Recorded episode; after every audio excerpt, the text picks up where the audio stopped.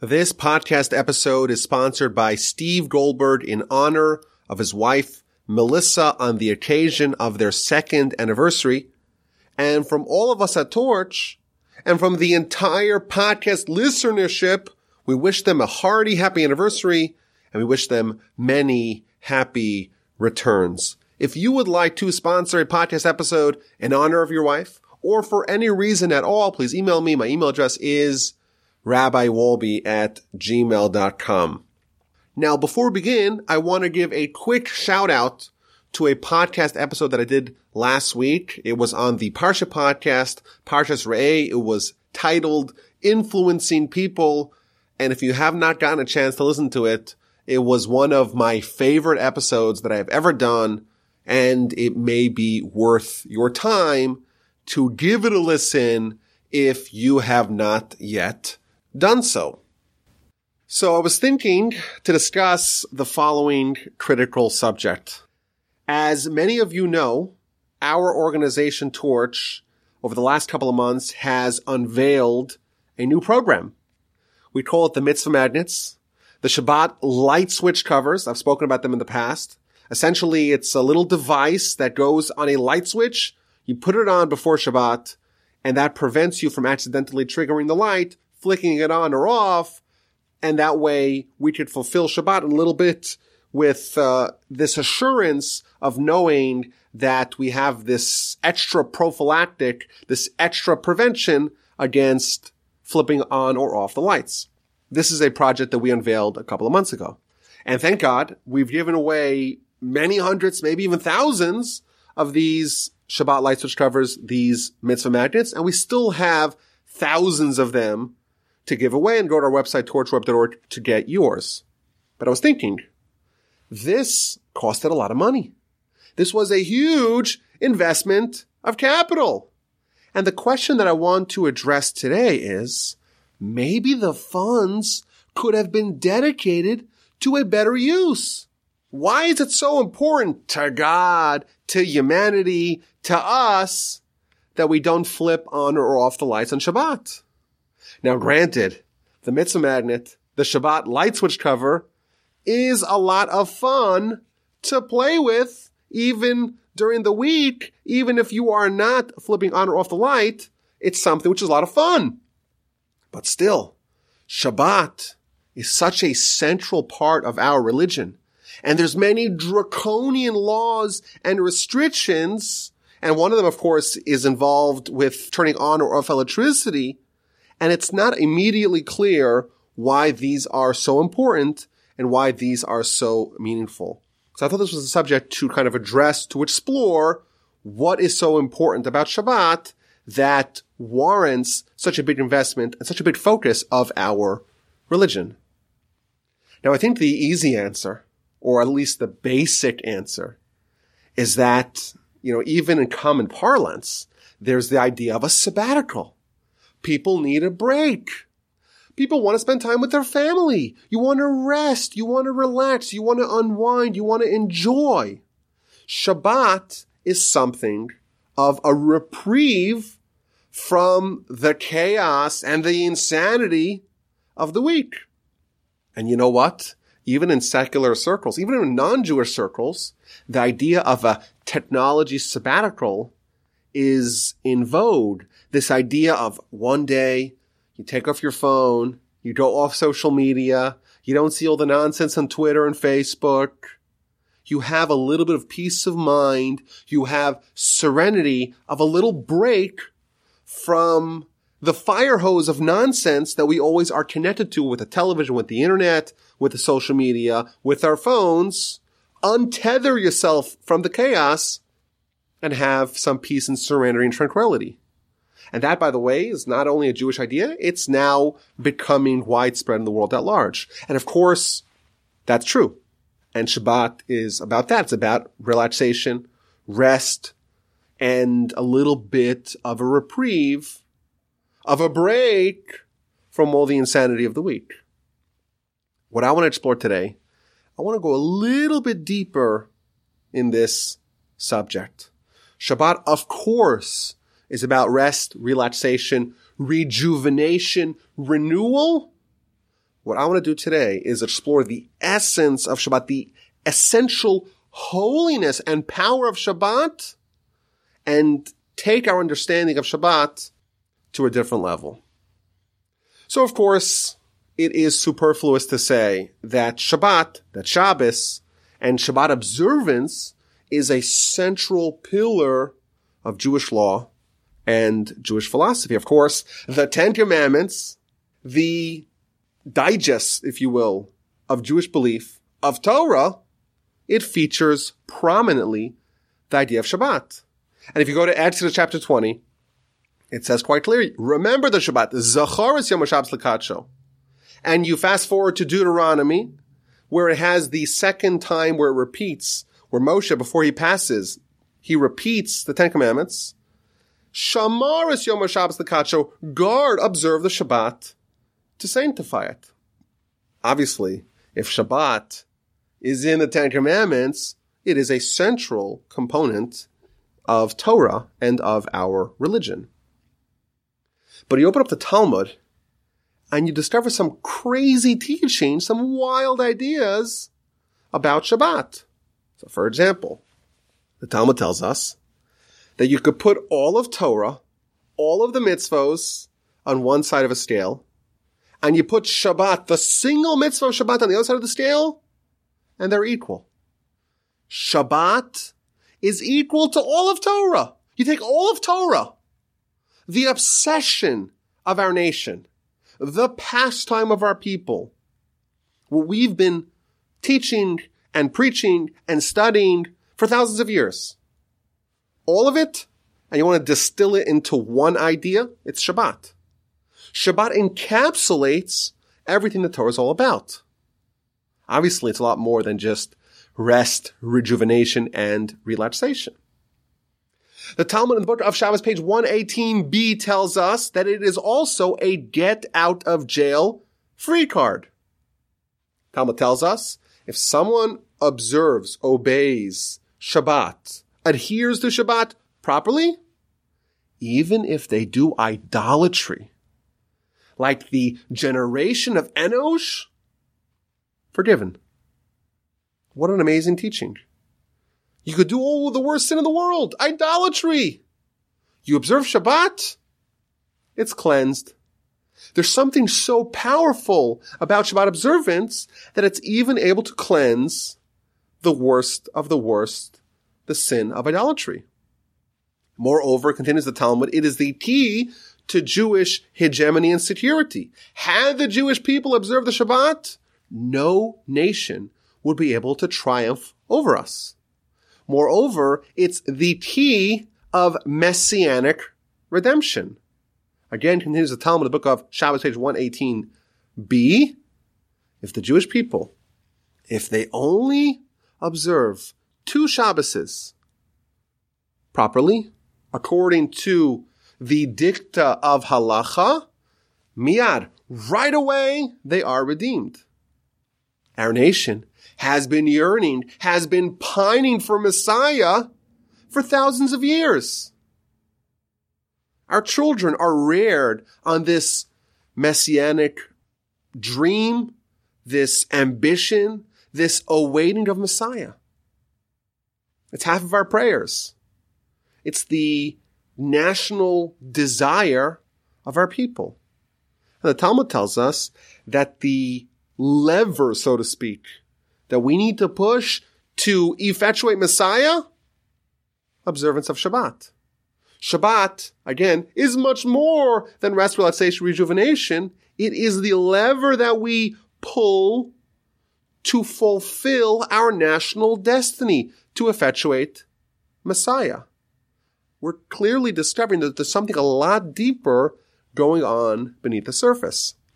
Moreover, the Talmud tells us that there's something uniquely Jewish about this particular mitzvah. So for example, there's a verse that we say multiple times over Shabbat. It's part of the Friday night prayer. It's part of the Shabbat lunch, the Shabbat morning kiddush. And we read, Vishamru b'nei Yisrael Shabbos. Let the children of Israel observe the Shabbat. For them it is an eternal covenant. between me, i.e. God, and the children of Israel. There's something about Shabbat that is binding God and the Jewish people. It's a sign, an eternal covenant, an eternal sign between God and the Jewish people. There's something unique about the Jewish nation and what we represent that is manifested in Shabbat. So again, our national mission can be distilled to the idea that we are here to perfect the world, to bring the world to Messiah. And our nation embodies this idea that there's something between God and the Jewish people, some sort of partnership, some sort of covenant, some sort of agreement, some sort of sign. God, Jewish people, were bound with Shabbat forever. So there's obviously very deep ideas being conveyed here, and it's not immediately clear what is the essence of Shabbat. Now, as an aside, there's three mitzvos that we are told are signs between God and the Jewish people. And they are circumcision and tefillin and Shabbat. The Talmud tells us that these signs are almost like witnesses who testify to this unique bond between our nation and God. And we know a Jewish court demands a minimum of two witnesses for testimony to be considered credible. And therefore, says the Talmud, why don't we wear it tefillin on Shabbat? We only wear it during the week because we always need to have two witnesses testifying to this unique bond between God and the Jewish people. And during the week, we have our circumcision and we have our tefillin. And on Shabbat, the day of Shabbat itself is this sign, and therefore we don't need to wear our tefillin. But this idea of a sign, you know, you drive to retail stores across the country, and of course, sadly, there's a lot of small businesses that are going out of business the retail sector in this country and really all over the world has been devastated because of coronavirus. There's all kinds of vacancies everywhere. But of course, there were some stores that just closed up shop. There was a lockdown and they closed for a couple of weeks, 15 days to slow the spread. And there were some stores that closed permanently. What's the difference between a store that is temporarily closed and a store that is permanently closed, the difference is the sign. If you are still in business, the sign still features your store's name. Maybe there's a little sign at the door. Okay, we'll be opened in a couple of weeks, whatever it is. But the second the sign is taken down and the realtors are trying to fill up the vacancy, we're looking for a new renter, a new tenant here. The second the sign is down, that's it. You're out of business. The Jewish people, we've had our ups and downs. We've had our ebbs and flows throughout history. Times where our relationship with God was rock solid, nice and tight. And times, of course, where our relationship to God waned a little bit.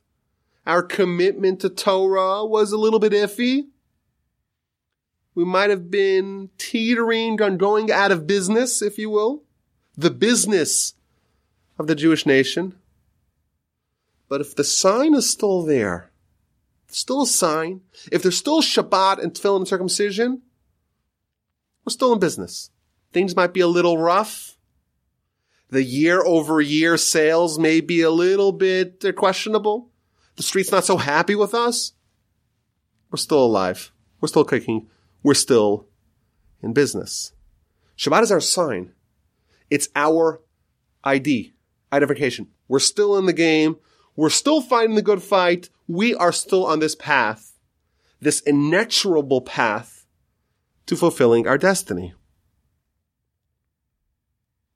There's something clearly very deep about what Shabbat represents.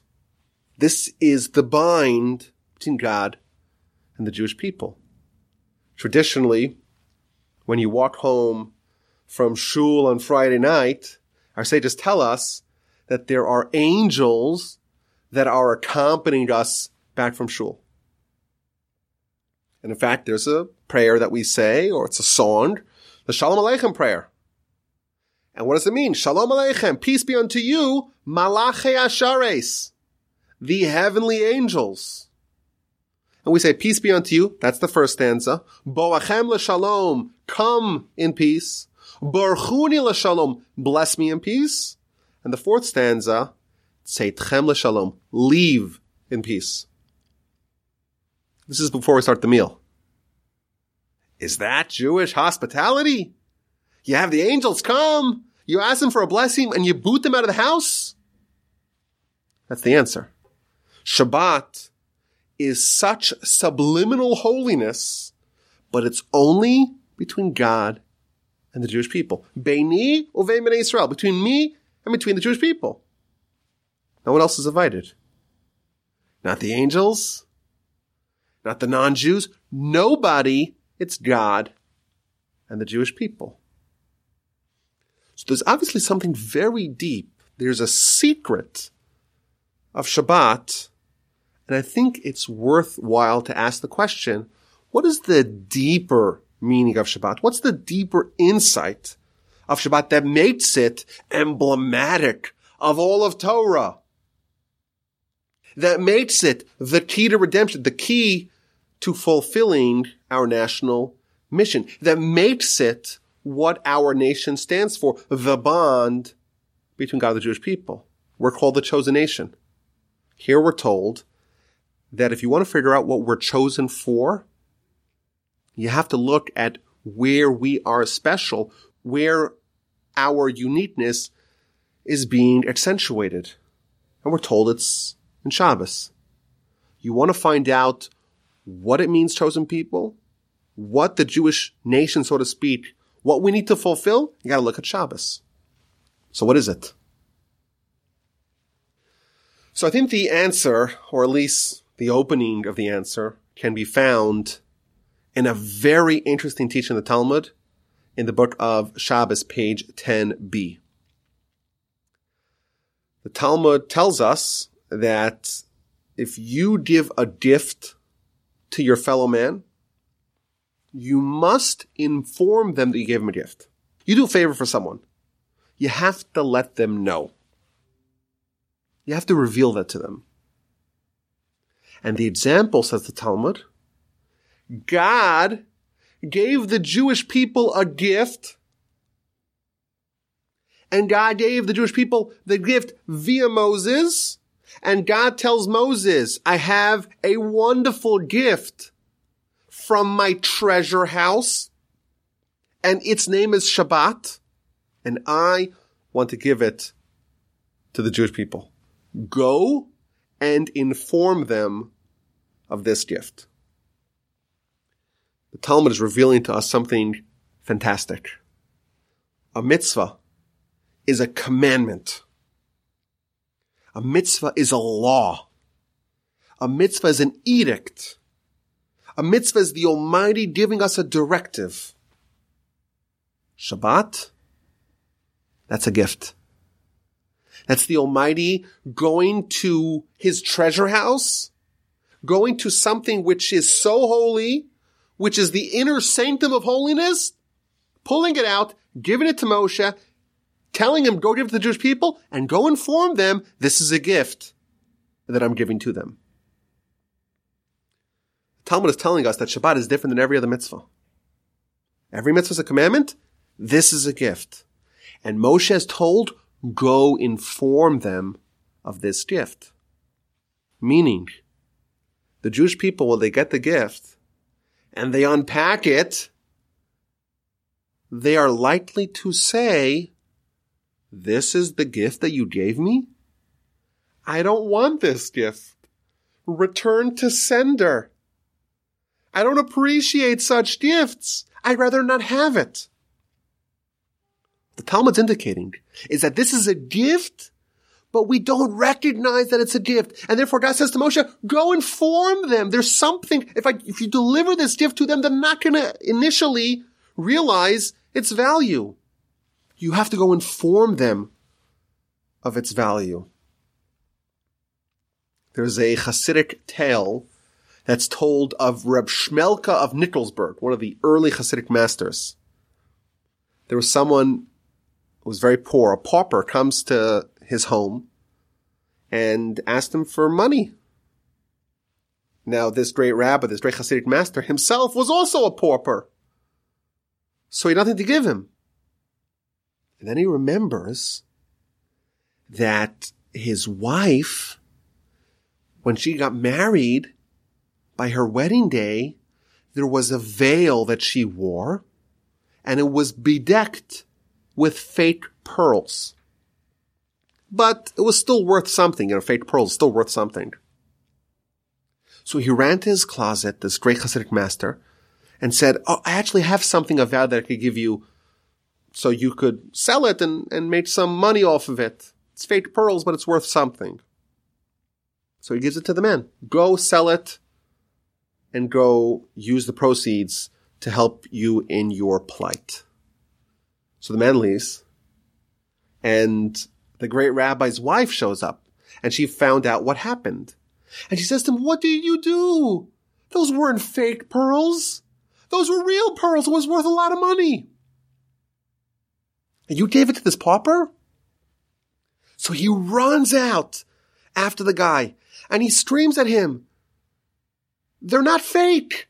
They're real. Make sure when you sell them, you sell them for a lot of money. Don't sell them as if they were fake. This is the story of Shabbos. We get the pearls and we think, yeah, okay, it's nice. We can relax, rejuvenation, take a day off from work. We think it's fake pearls. And Moshe tells us, no, no, no, you have to go inform them. You have to know that there's something really secretive. That you can't necessarily tell, but it really is exceptionally valuable. This is a gift from God, says the Talmud, that we are likely to undervalue. And therefore Moshe needs to inform us of its true value. And again, the question can be raised. Shabbos is a great gift.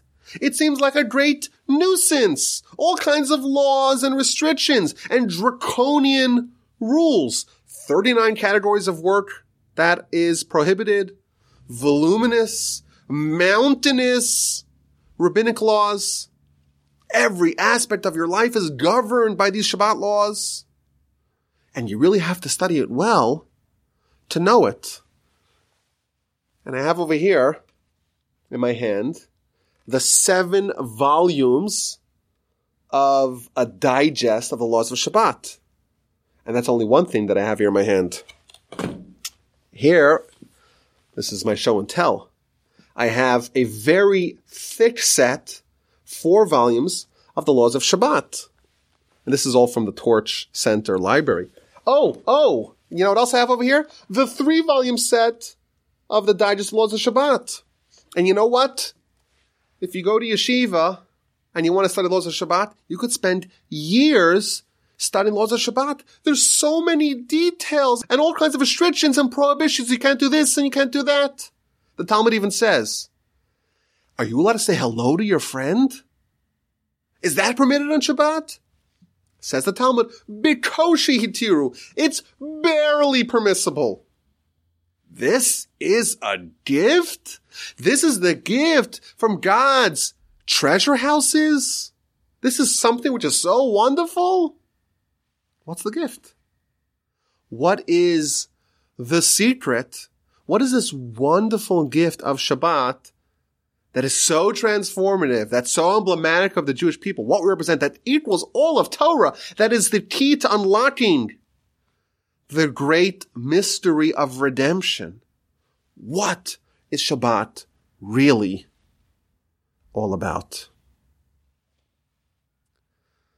So I want to suggest an approach based upon an amazing Ramban. This is actually on the Ten Commandments, the Ramban's commentary on the book of Exodus. And the subject matter is the fact that if you look at the Ten Commandments, when they actually happen, in the book of Exodus, when it talks about Shabbat, it says Zachor, remember the Shabbat. And if you fast forward to Deuteronomy, it doesn't say Zachor, remember the Shabbat. It says Shamor, guard, observe the Shabbat. And the Ramban trying to figure out why is there this change. So he quotes the Talmud, and he says, well, the Talmud says that actually Zachor and Shamor, remember the Shabbat, observe the Shabbat, were said together. So what did God say? Zachor and Shamor together, something that humans can say. Humans can't say two words together. Humans can't even hear two words together. This is a prophetic experience. Zachor and Shamor were said together. Says the Ramban, I'll reveal to you the secret. And it is a secret. He literally calls it a secret. He says, Zachor means male. Shamor refers to female. He points out that on Friday night, at night, night Kabbalistically is feminine and day Kabbalistically is masculine. Zachor and Shamor, masculine, feminine, one refers to Friday night, which is feminine, which is why on Shabbat by night, Friday night, we're supposed to say, Boi Kala, come, O bride, feminine. And by day, it is masculine. What it's telling us here is that we have the masculine and the feminine, and on Shabbat, there is a unity. On Shabbat, they're said together. And by the way, our sages tell us, we know in Hebrew, every word is either masculine or feminine. It's one of the rules of Hebrew grammar. Our sages tell us the word Shabbat is both masculine and feminine. The essence of Shabbat is unity of opposites. Continues the Ramban. Zachor, remember the Shabbat, refers to positive mitzvos. Positively, consciously remember the Shabbat. Sanctify the Shabbat. That refers to the relationship of love that we have with God, of mercy that God has to us. Shamor, guard, observe, adhere to the laws of Shabbat. That refers to fear of God. What he's telling us is a very powerful idea. We have a dual relationship with God. There's love of God and there's fear of God. Avinu Malkeinu, our Father, our King. The Father that we love, the King that we revere, the King that we're a little bit scared of. We have awe of God, our King. What happens on Shabbat? Shabbat is the unity of that relationship. Love and fear together. Zachor and Shamor together. Okay, what else unites on Shabbat? We have a body, we have a soul. They are opposites. When do they unite? They unite on Shabbat. Says the Talmud, very famous teaching in the Talmud, very advanced, very secretive. I'll reveal to you the secret. On Shabbat, says the Talmud, every person gets an extra soul. Neshama Yisera, an extra soul on Shabbat. Now, what does that mean? Does that mean that on Shabbat you have two souls and only one body? If death is separation of soul and body, is it harder to die on Shabbat? What's going on over here? What's going on is like this, and this is, I'm, I'm jumping ahead just to reveal the insight. Normally, there's a conflict.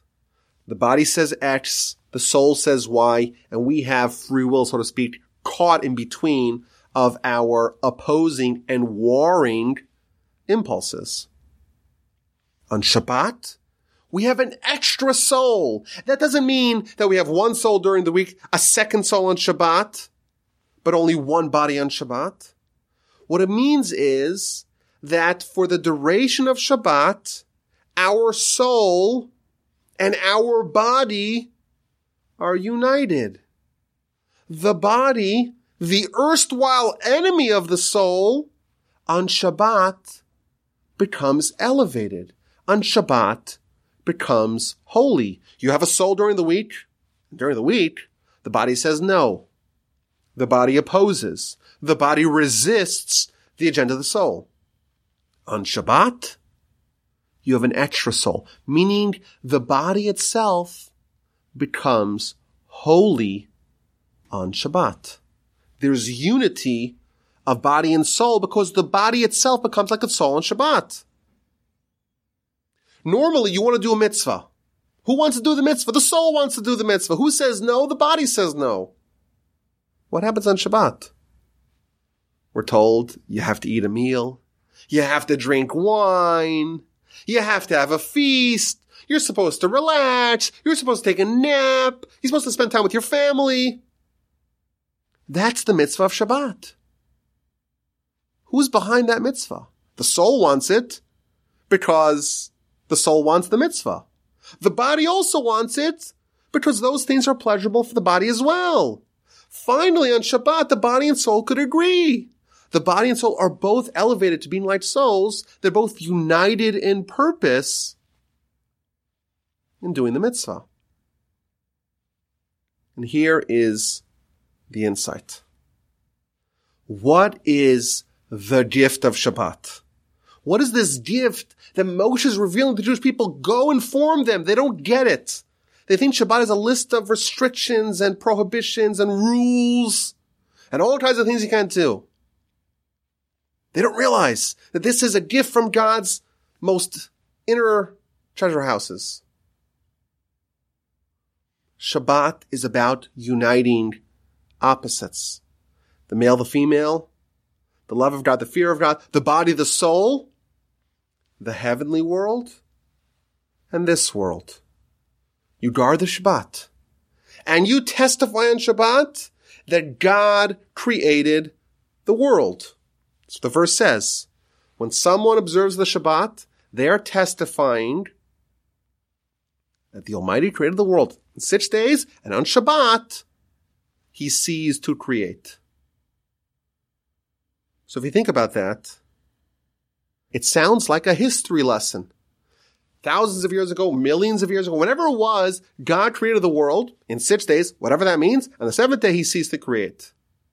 It sounds like Shabbat is testifying to ancient history. There's a very, very, very deep point here. Shabbat is very relevant. It's not just about testifying about history. We believe God created the world, but left it unfinished. The whole world. God created the world, left it unfinished. The world is still not perfect.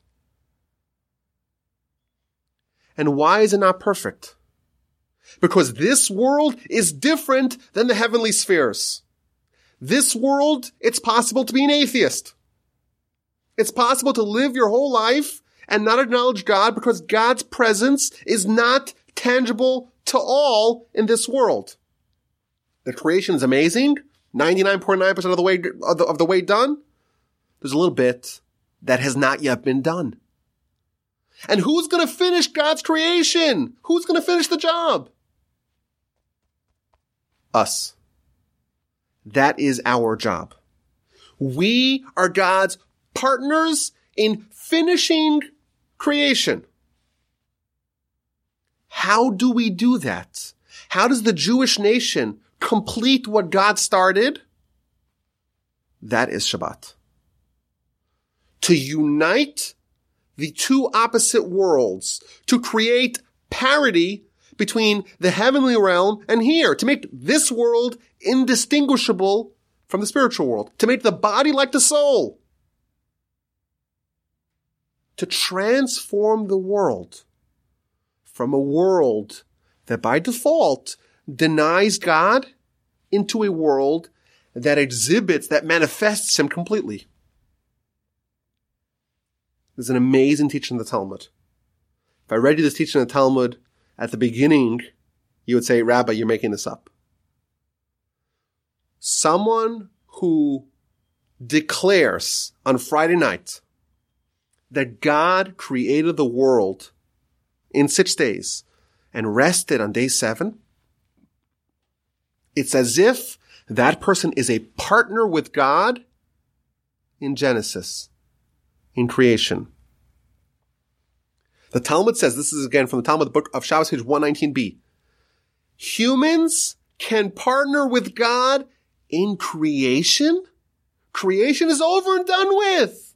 God created the world six days, seven days, he rested. Okay. We have a complete world. Now we're living in that world. Says the Talmud, no. God's creation is not yet complete. And if someone declares on Shabbat that God is the creator, he is becoming a partner with God in creation in Genesis. There's an incredibly deep and profound insight. This world is not yet finished. It's still under construction. God created the world and left a little bit for us to do. And what is that we need to do? We have to take this world and make God's presence in it ubiquitous. And how do we do that? By testifying to Him. And by doing that, we're bringing God into this world. We're uniting the two worlds. We're taking our body that could ignore God and making it like our soul to whom God is undeniable. And when we do that, when we obey, observe the Shabbat, fulfill the role of Shabbat, it's redemption. We've done our job. We've perfected the world. We've brought God into this world. We've completed our mission. And we can move on to the next epic of history. God gave us a gift. It's an amazing gift. It is the tool to be able to be partners with God in creation. We could be creators of heaven and earth, says the Talmud. We could be partners with God in that endeavor. What incredible empowerment. How do we do that? What does it even mean? That means that when we testify to God's existence, we're finishing that last brick of creation, that last component of creation that was not yet done. Because God created a world where he could be obscured. And by us revealing God in this world, we are finishing creation. We're fulfilling our national mission and Messiah, redemption means we could check off that box. We are now officially partners with God. The job is done. And now it's time to move on to whatever it is that comes next. Zachor and Shamor. Maybe they're opposites. Celebrate Shabbat. Oh, but be terrified that you don't do anything wrong. The male, the female, the heaven, the earth, the body, and the soul. Shabbat. We could unify them and we could become legitimate partners with God in creating the world. And once it's done, you ask the question, who created the world? Well, God created most of it. Talmud reveals to us with the secret, the gift of Shabbat that comes from God himself. It's God's, so to speak, blueprint for creating the world. We too can become partners with God. We look at Shabbat now and we ask the question, well, what's, what's it all about? Why do we have all these restrictions? And of course, there's a very good answer. If you look at it at a very superficial level, you'll say, well, Shabbat is a nice time to have a sabbatical, to unwind, free yourself from the phone and from the TV, and from social media, have quality time with your family, spend time with your children, have a lavish feast. That's the fake pearls. Moshe is revealing to us. Moshe is urged to go tell us, tell them what it's really about. Tell them that when they bring about God in this world, they're becoming partners with me in creation. It's not just about looking back at history and being, you know, the honest chroniclers of history. Oh, you should know that don't think that it was created by some sort of magic explosion with a, a big bang that happened on its own. Oh no, God created. That's not what Shabbat's about. Shabbat is about us finishing the job, becoming partners with God, and completing what He began. And by doing that, we have fulfilled our national mission. How do we do it? How do we unite these two worlds? How do we complete creation? We cease from working. We testify that it is only God who has the power. Of course, in heaven, everyone knows that. Of course, our soul already knows that. In this world, it's not yet complete. People can still contest that. People can still deny that. The world's not done. Still in the construction. On Shabbat, we withhold from work. And the 39 categories of work that the Kabbalists tell us God used to create the world, from all 39 of them, we abstain. And we say, no, we're not creators. It's only God as creator. And by doing that, we are exhibiting God in this world, and we are bringing the world towards its perfection, and we are becoming partners with God. So why indeed do we have the mitzvah magnets? Why indeed do we have the Shabbat light switch covers? Why indeed have we spent so much money creating these nifty little things that click on with so much satisfaction? Of course, it's great to play with. And the magnets are just awesome. Who doesn't love magnets? Everyone loves magnets. Why did we invest so much money in this campaign? Why are we shipping dozens, hundreds, thousands of these mitzvah magnets, of these Shabbat light switch covers all over the world? The answer is that by doing this, it's a small step to help bring the world to its perfection.